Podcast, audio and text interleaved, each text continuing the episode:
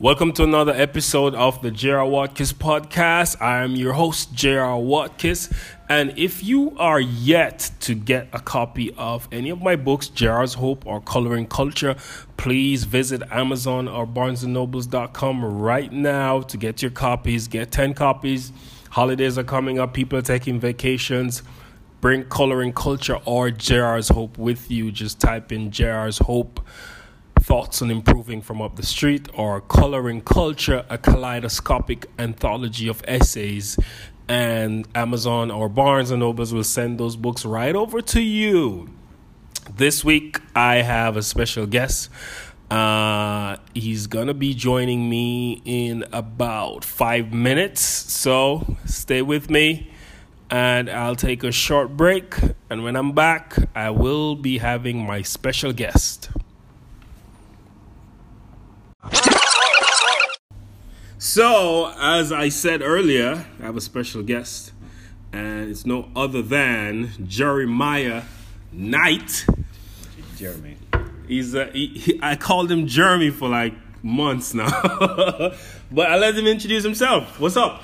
What's up? What's up? This is Jeremiah Knight. Uh, I am the Counsel for Public Affairs, U.S. Embassy, uh, here in Kingston. In Kingston, and how has that been for you?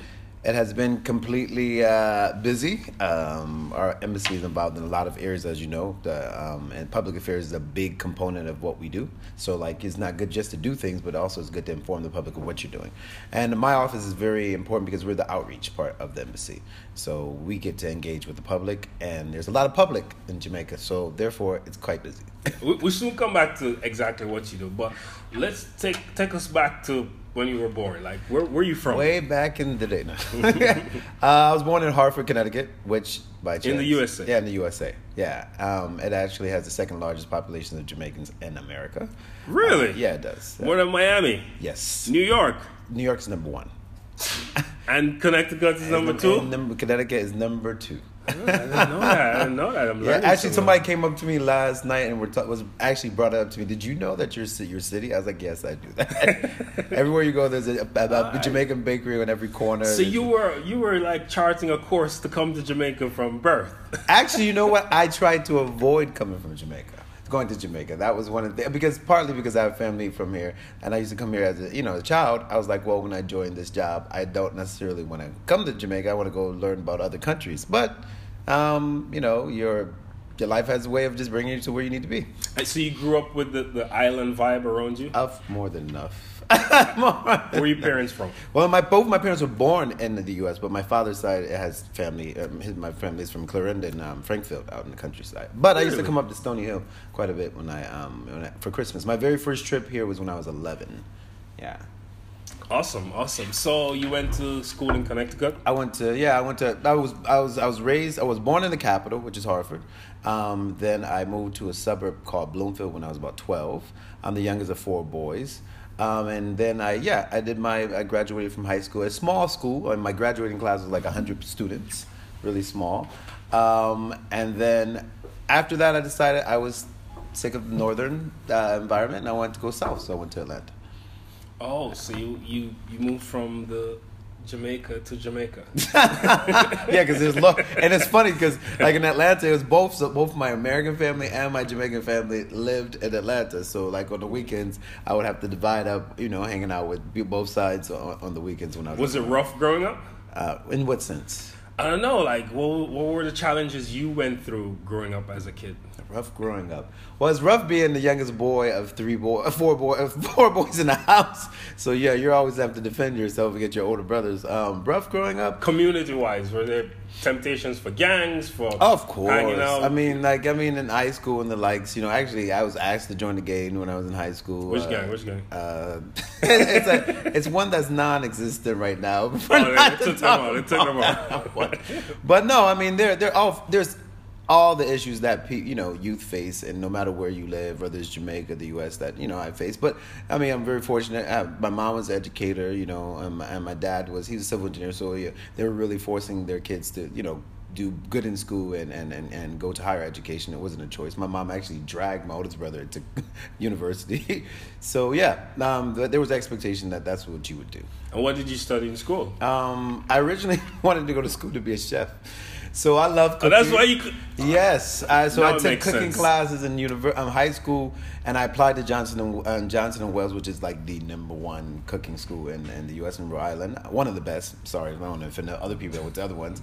I got accepted and everything, and then, but I, uh, my mom was like, I know you love doing that, but um, why don't you do something that may you could do cooking later on, but have a degree that would be a little bit more. Because she didn't think culinary arts is gonna make any money. Partly because my brother is an artist and he went to school for um, you know visual arts. He was a painter, and so like they were like, we have one in the family, so that's enough.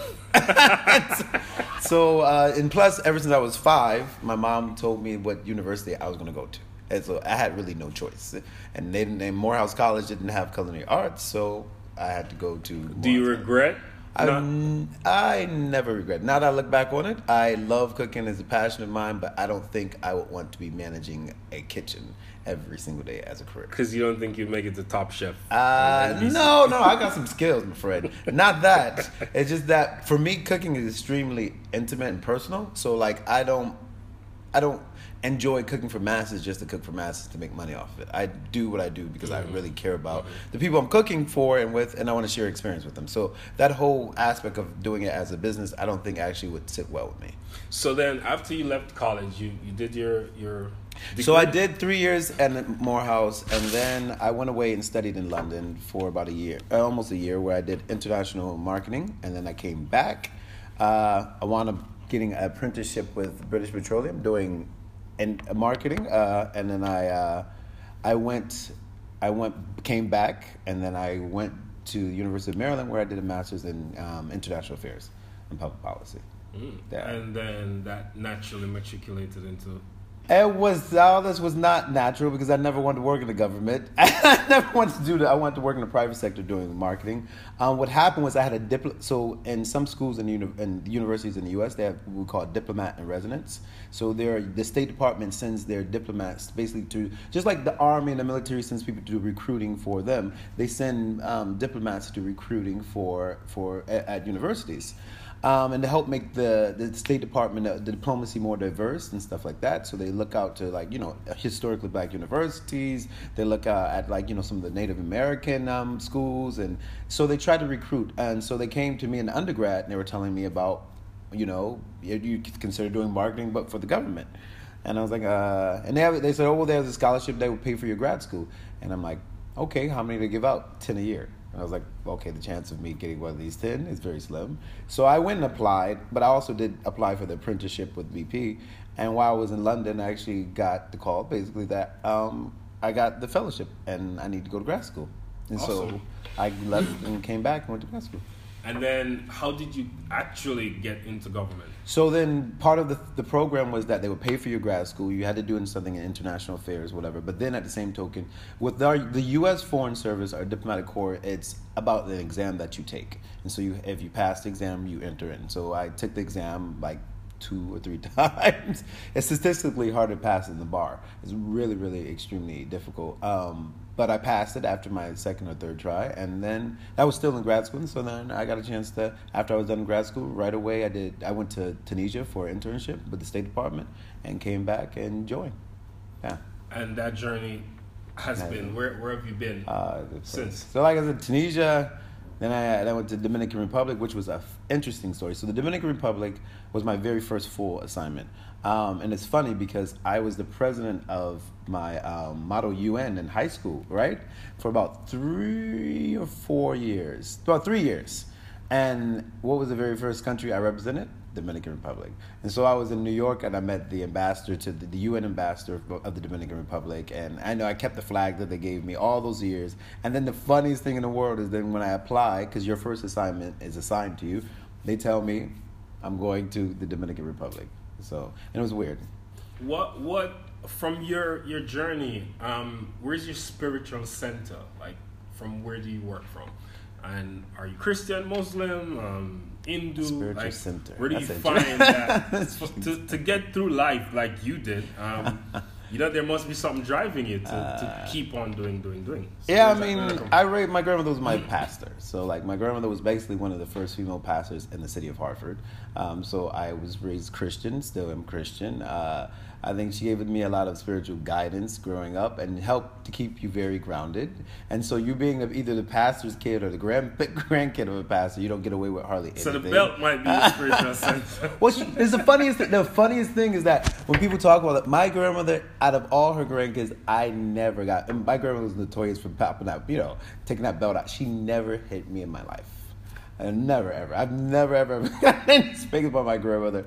Uh, but she was a tough pastor. Uh, she was, but she was good. It was weird. Like she was an older lady, but she had a lot of young people that went to her church because she really liked to relate to young, the youth. How much do you value um, intuition versus education in, in what you were doing? If you weren't educated, as in if you didn't go to these schools, Yeah. if you went to any other school, um, do you think that would help with your journey? I think so. I think I think the most important thing about the whole matriculation and, and, and university is not what you quote unquote learn in school, class. I think it's the learning how to interact with people, learning how to accept other ideas and different ways of viewing things. That value of and especially in the US when you're living on campus and you're inside you know, all lots of conversation in dorm rooms going on until two and three o'clock in the morning.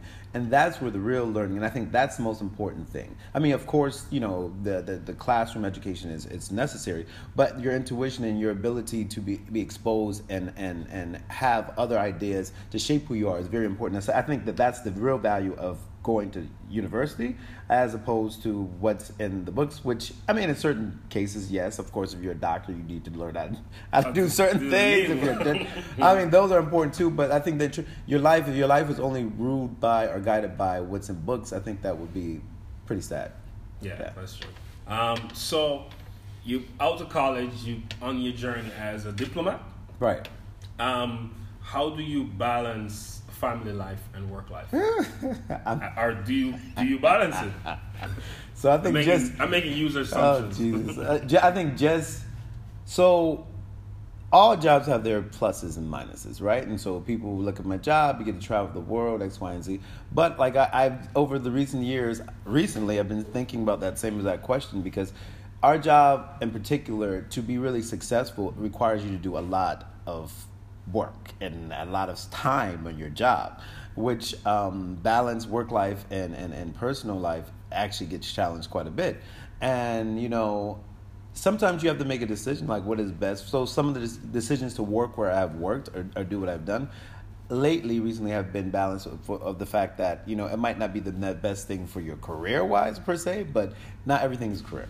And so, like, lately I'm learning when you're young and you're just starting off, it's all about career, it's all about doing your best. But I think the older you get, then the more you start working on that balance. And I think that's just part of life. And what's your idea of happiness? Uh, wow, what um, happiness?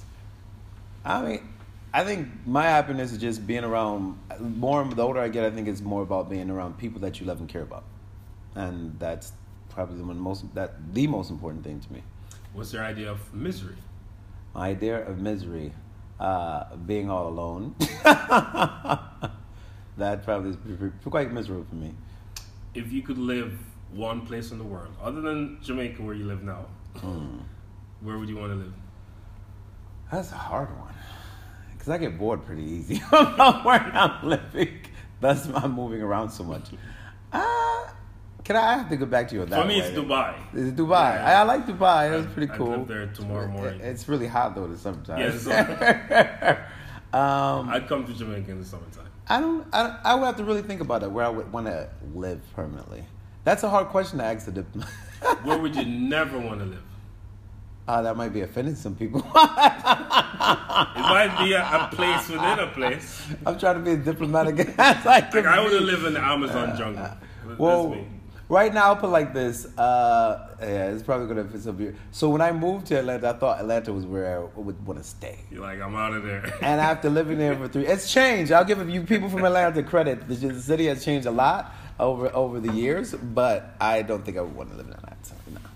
No. is cool. Yeah. It has a vibe. The houses are nice, but there's nothing else. Uh, it, it didn't grow on me as much as it grew on a lot of my friends. Yeah, my sister lives in Atlanta. Oh, I, I, I, I was just there like two weeks ago. I mean, I enjoy it for what it is, but no. She just set up a, a thrift store. So, Ah. so she's well situated in, the, And, and and what part of Atlanta? in Loganville. Oh, Lord, yeah, yeah, yeah. yeah. Country. Yeah, I was about to say. I couldn't live there. Well, the thing is that like Atlanta is funny because if you go about 15 minutes outside, You're in of the city. No, you're Oh, in of the, everything. You're, you're in the country. true, you're true, right in the country. It, it just goes from Atlanta to country. That's it. Yeah. I, I remember one time seeing, you know, back in the days when you watch Western movies, you'd see people in overalls. Yeah, yeah, And I'm like, yo, I saw this in a movie one time. And it has and it has its benefit. I mean, that's for some people. Some people like that. Uh, Yeah. that that's just not necessarily. It's, it's, it's, I agree with you on, on the rural part. Yeah. Um, if you could choose the way you die, how would you want to die? happy. This is a moral question. happy. ah, nice. Byron Lee said he would want to die on stage playing the dollar wine. You know what's dollar wine? That's like a wedding. Five cents, That's, yeah, that's a wedding. That's a wedding song. Oh, that's good. That's good. Uh, no. um, and if you could choose another job, what would you do? Ah. See, the thing is that jobs, when I I enjoy what I do, so me I could tell. Saying that I would do something else. I right now in my life, I can't imagine myself doing a whole lot. I mean, I like what I do. Um, no, I mean maybe I think probably if I was doing another job per se, uh, maybe like a small little bed and breakfast somewhere, like you know, with a view of the ocean, where I'm cooking for like ten people a day, and that's it. Cook scallops and So- Some maybe, weird maybe, yeah. Uh, So some, some, so yeah, I'd do something like that. Yeah, that probably would be. Well, how how do you go about choosing your recipes? I see you on Instagram choosing these meals. Yeah. They look nice. I don't even know where these ingredients are sold. They're all found in Jamaica. Yo, I know where they sell beef, chicken, And rice. and onion rice. No, it's the the point is I I believe I really so the book oh the plug the book that I'm working on I'm calling it Dip in the Kitchen um and so you're writing a book. yeah So you can't hold that information. it's This about my culinary travel. So I write for a food magazine at this point, apart from my job. But then also I'm working on a book, and so part of it is that that's one of the reasons why I put up the recipes. What's the name of the food magazine? Uh, it's called it's a, it's a Dominican magazine called Manjar, which means is in Spanish? Yeah, it's in Spanish. It means delicacy in Spanish. What's the real name? Uh, What's the Spanish name? Manjar, Manjar. Mm-hmm. Manjar. Manjar. Manjar. Yeah, Sounds gotta, Arab. you gotta, gotta, you gotta roll the R. M A N J A R. When I was in Dubai, they called me Zahar. gotta, gotta roll the R's. Yeah. Tell me about the book. No, it's it's it's about my culinary adventures around the world. So I'm tr- I'm a true believer that food can bring you to places. I I mean, food itself, when you have a particular dish, always brings you back to a certain time place, and it brings you back to nostalgia. And it's one of the best ways of diplomacy. Like people always like the first thing they want to do is share their their culture through their food and the likes to people. So you know. I've been fortunate where I've traveled a lot, and like everywhere I go, I always try to pick up a dish from where I've gone and recreate that dish. And that so the the book is not just about recipes because that's pretty boring if you just put the book is about uh, it tells a story about my experience in that country um, where I was when I experienced that particular dish itself and then how I went about recreating that dish and my version or my retake on that particular dish That's a lovely that. idea. And so it's been breaking down. It's broken down to uh, about is every well all the continents I've been to, and I'm so far at about 130 pages. So um, You've been to every continent, including Antarctica. Well, no, actually, take it back. So that's the only one I haven't been to is Antarctica. um, uh, so yeah, I was fortunate. Like I've lived in Asia for a while. I've lived in Africa, Europe. You know, I lived in South America, here, the Caribbean, North America, and I went to Australia for a bit. Um, but the, the book, so like on Sundays on purpose, uh, on my, my feed for Instagram, I pick particular um, places in the world and I take people on a culinary experience. So I pick, you know, these recipes from different parts of the world and try to expose people to how you can make these dishes. You know, I could just definitely always go back to making my traditional food that you grew up with. And like my, I was lucky because I, I grew up around really good cooks. Like my mom is a really good cook. My grandmother's, my grandparents owned two restaurants back home. You know, my uncle in London was a master chef. You know, so I really learned about a lot of cooking. But I like to experiment. So like I would take the basics that they taught me. One of my aunts my Aunt Meg in Atlanta is like one of the best Jamaican cooks in the whole world. And she would when she lived in Connecticut, she showed me how to make all the Jamaican food I learned how to make. But I wanted to get out of get a little bit away from that and make some other things and experiment. And people I started doing Sunday dinners when I was in grad school, just inviting people over. And they didn't know I was experimenting with them, right? I would just make this stuff and act like I knew what I was doing and then people started believing once it. you start singing and cooking, people believe you're. Yeah, and it, really, like it just came to you. But I, I think just like any type of art, I think culinary arts is an art, and some people are gifted with it. So like you know, my brother is a, he's a wonderful artist. He paints and he, he does really well with art. And he never before he even went to school to study for it, he was already selling paintings and and the likes. And so with me, it's just food. I can literally see people make stuff, and then I just know how to make it. Or if I eat something, I can tell you the spices and stuff that's inside of it and what they use. So it's just something that comes to me. So I like to take people on those travels and let people know that it's not that difficult to make some of this stuff. That's why I do step by step by step so that people can see, um, and I have fun with it. And I've gotten like I get lots of responses back when when I put it up. I, I do follow you, and I, I find it interesting because I probably never cook those things. And I love to They're see not things hard. I don't that I'll never do. Like I love to see people jump off the cliff in the grill because I'd never do that. Well, I I saw you in doing it. I saw you doing it. I'm like, hole. Yeah, yeah, yeah. kudos to you, but I would never jump off a perfectly good surface into anything. I'll walk. But everybody has their exploring side. So you, yeah, I'll explore other things. That's solid. what are you reading? Right now, oh, that's an interesting story. So literally every time I travel and I get on an airplane, I try to pick up a book, right? And and I want to read from that book. And this this one book that I I um I am reading right now, it's called uh shoot The Closet, I think it is. By who? Um, one second, you asked me the question. I have to have all this together, right? Um, let's see. I think I've I think I highlighted it here. Uh, oh my god. I have, I'm bad, so let's skip that question and come back to What's your favorite book? Meanwhile, you find the name of the book. What's your favorite book? Favorite, one of my favorites is The Farming of the Bones. is written by a Haitian author. It's about the situation that happened between the Haitians and Dominicans during the time of the dictator. You speak DR. French. I studied for 13, 12 So this years. book is in French. No, it's in English. Oh. Um, So I'm like, who am I talking Yeah, to right I know. now? I- know that- Spanish, that- French, English. that that one that one is it's it's pretty it's a pretty good book farming of the bones and i love the brief and wonderful life of oscar Wao. that's that's a really good one too By who? um, that's um, Junot Diaz. Junot Diaz wrote that one. This is- So this book is called The Room.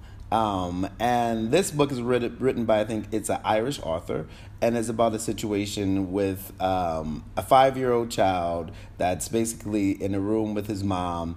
And she basically she's overprotective of him and the challenges that the person that they meet in the uh, in, in this situation. So I literally picked this up at the airport when I was uh, going back home. Who's the author? Um, the- Emma. uh, Emma don't know. Exactly. Emma Emma Donoghue. Donahue. Donoghue. Donahue. Donahue. So this is definitely Irish, right? Yeah. Donahue. Yeah. So I've just started the first three pages, four pages of it. Um, I try to read a book at least every month or two. Um, some books, one book I Do you do audiobooks? no, I like to actually flip pages. Uh, audiobooks let me read like five books a week. I know. I've I've done audio, but I'm like a traditionalist. I like because it makes you feel like you're smart when you have all these books on your, your bookshelf that people Oh, over. buy the book too. like I'll, I'll listen to the audiobook and then buy, buy the the book, book. Oh, so okay. that my son could read or, or somebody else. But because I'm I'm on the go, Uh-huh. unless I'm at the beach or something, I'm not really reading like this. But I, I do listen to audiobooks and it's the same thing. It's, Yeah, it. No, I it's very enriching to listen to an author Right. read in his voice because it's like I'm talking. It's like I'm talking to you now. Right, right, right, right. It's, it's very personal. Maybe I should try it again. Especially people like TD Jakes. Like he has a book called In Emotions. Uh huh. Yeah, I heard about that one. Yeah, powerful Yeah. book. And to hear him talk about his journey through masculinity and and all that, great, great, great. And I think you should do an audiobook for your. Well, first let me finish cooking all that. So the book is this, my book is challenging because it's bilingual, so it was being written in Spanish and English at the same Oh. time, and then I have to food photography So why not important. write it in one, then translate?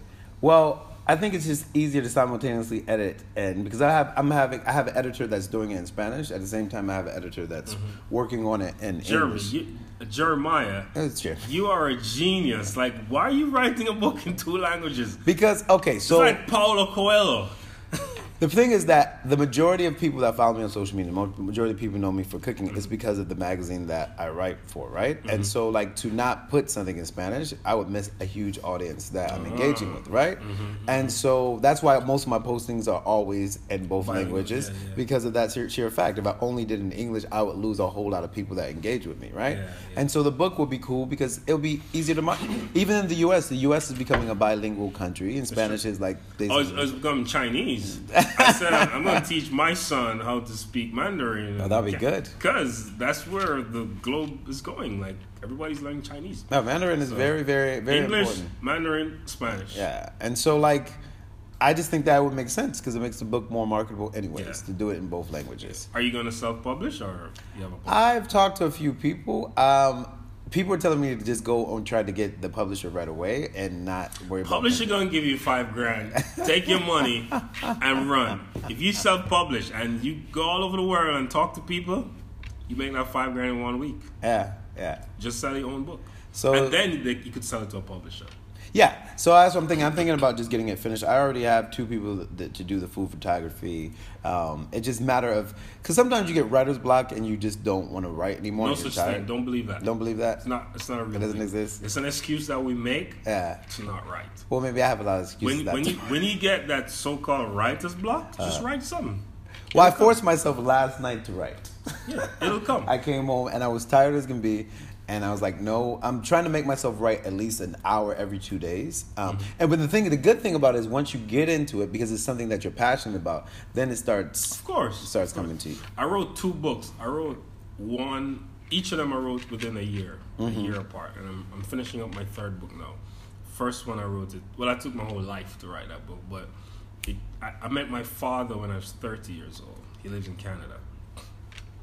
Turmoil started happening inside of me, like so I had to get it all out. And then when I got it out, I was like, oh snap! I need to make mm. this work. So I started to structure it edit it and just tell my own stories. It's not autobiographical. Oh, uh, It's not an autobiography, but it's just stories of how I coped through some of the most turbulent times in my life, mm. including meeting my father at 30 years old. I could have had writer's block because that's a lot of information.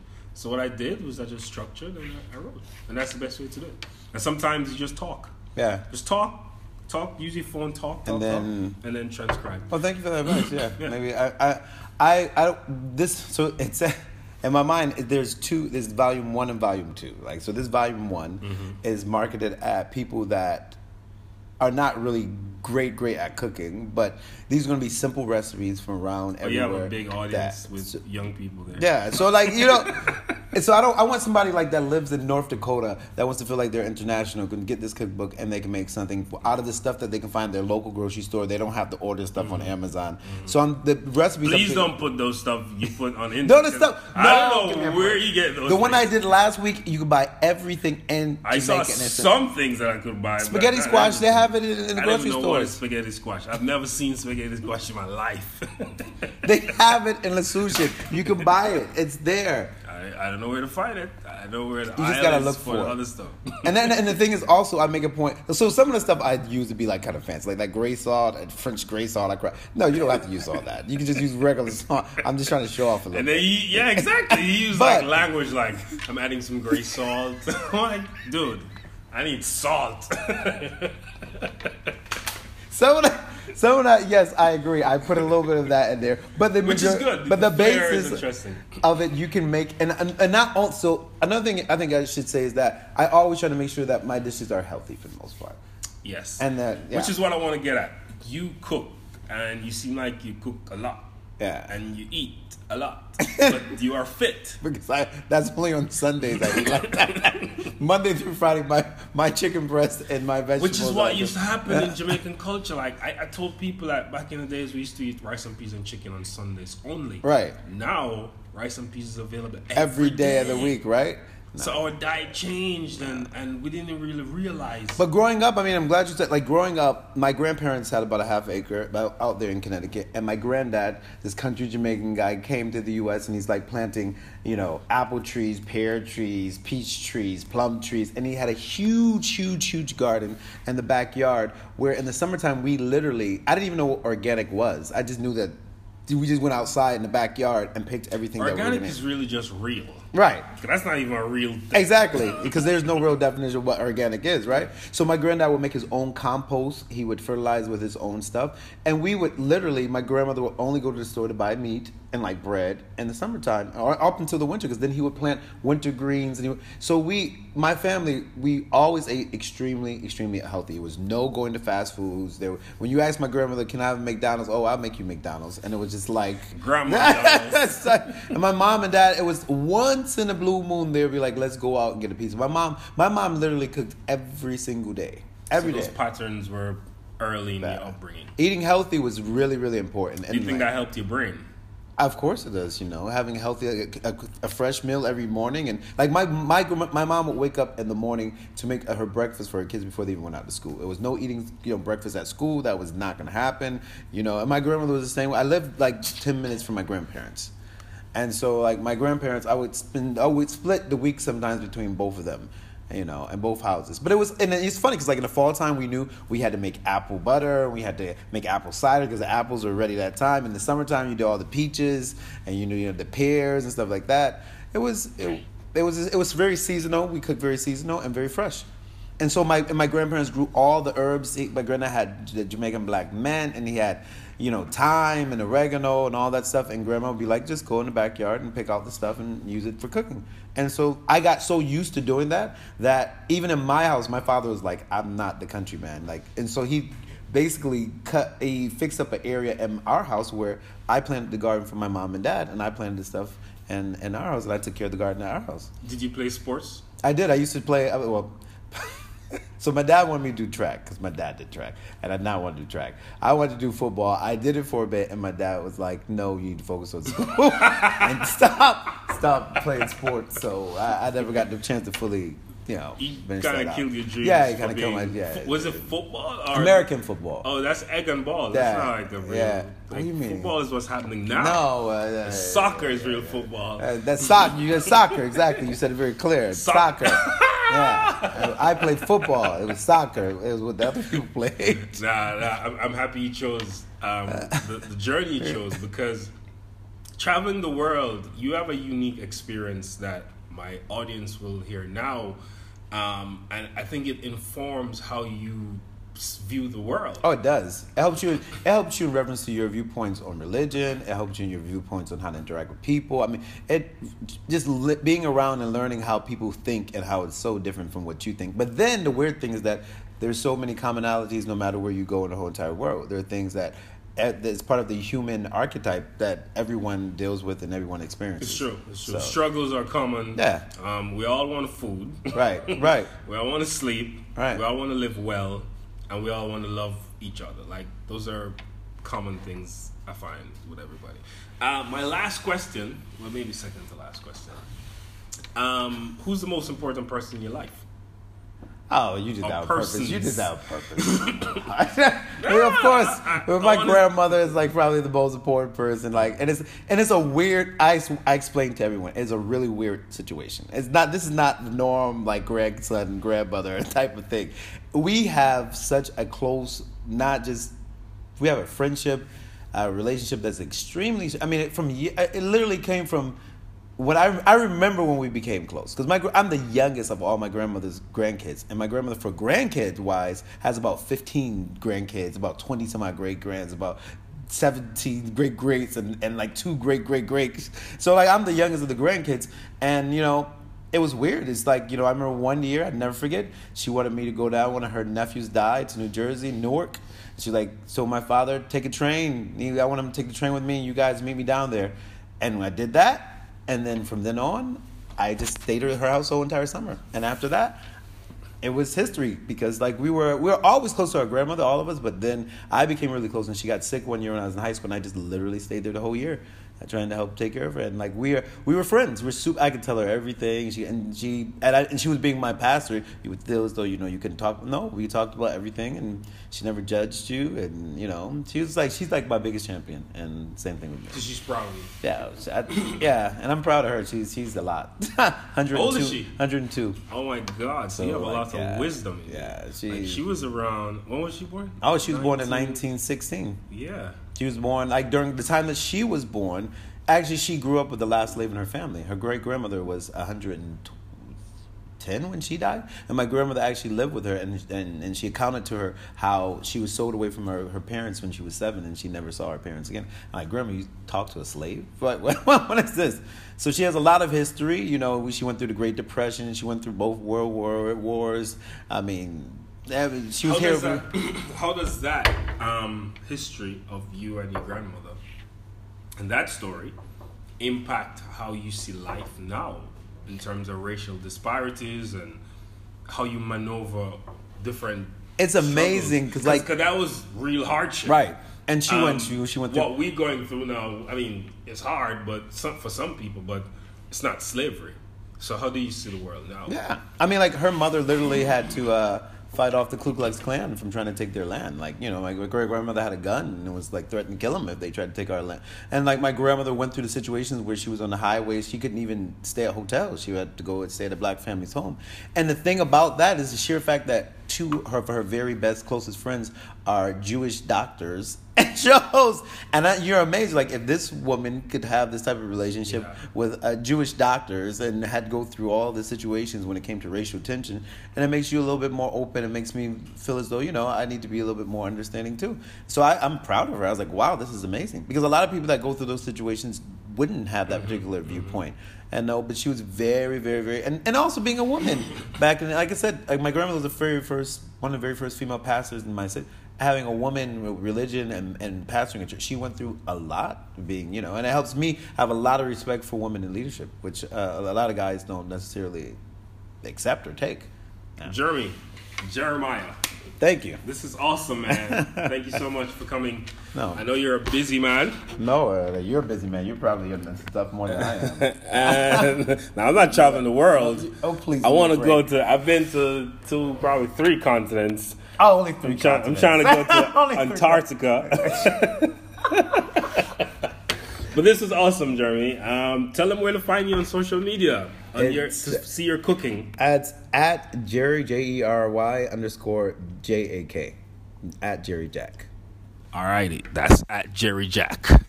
Jeremiah Knight from the U.S. Embassy, Jamaica. Big up.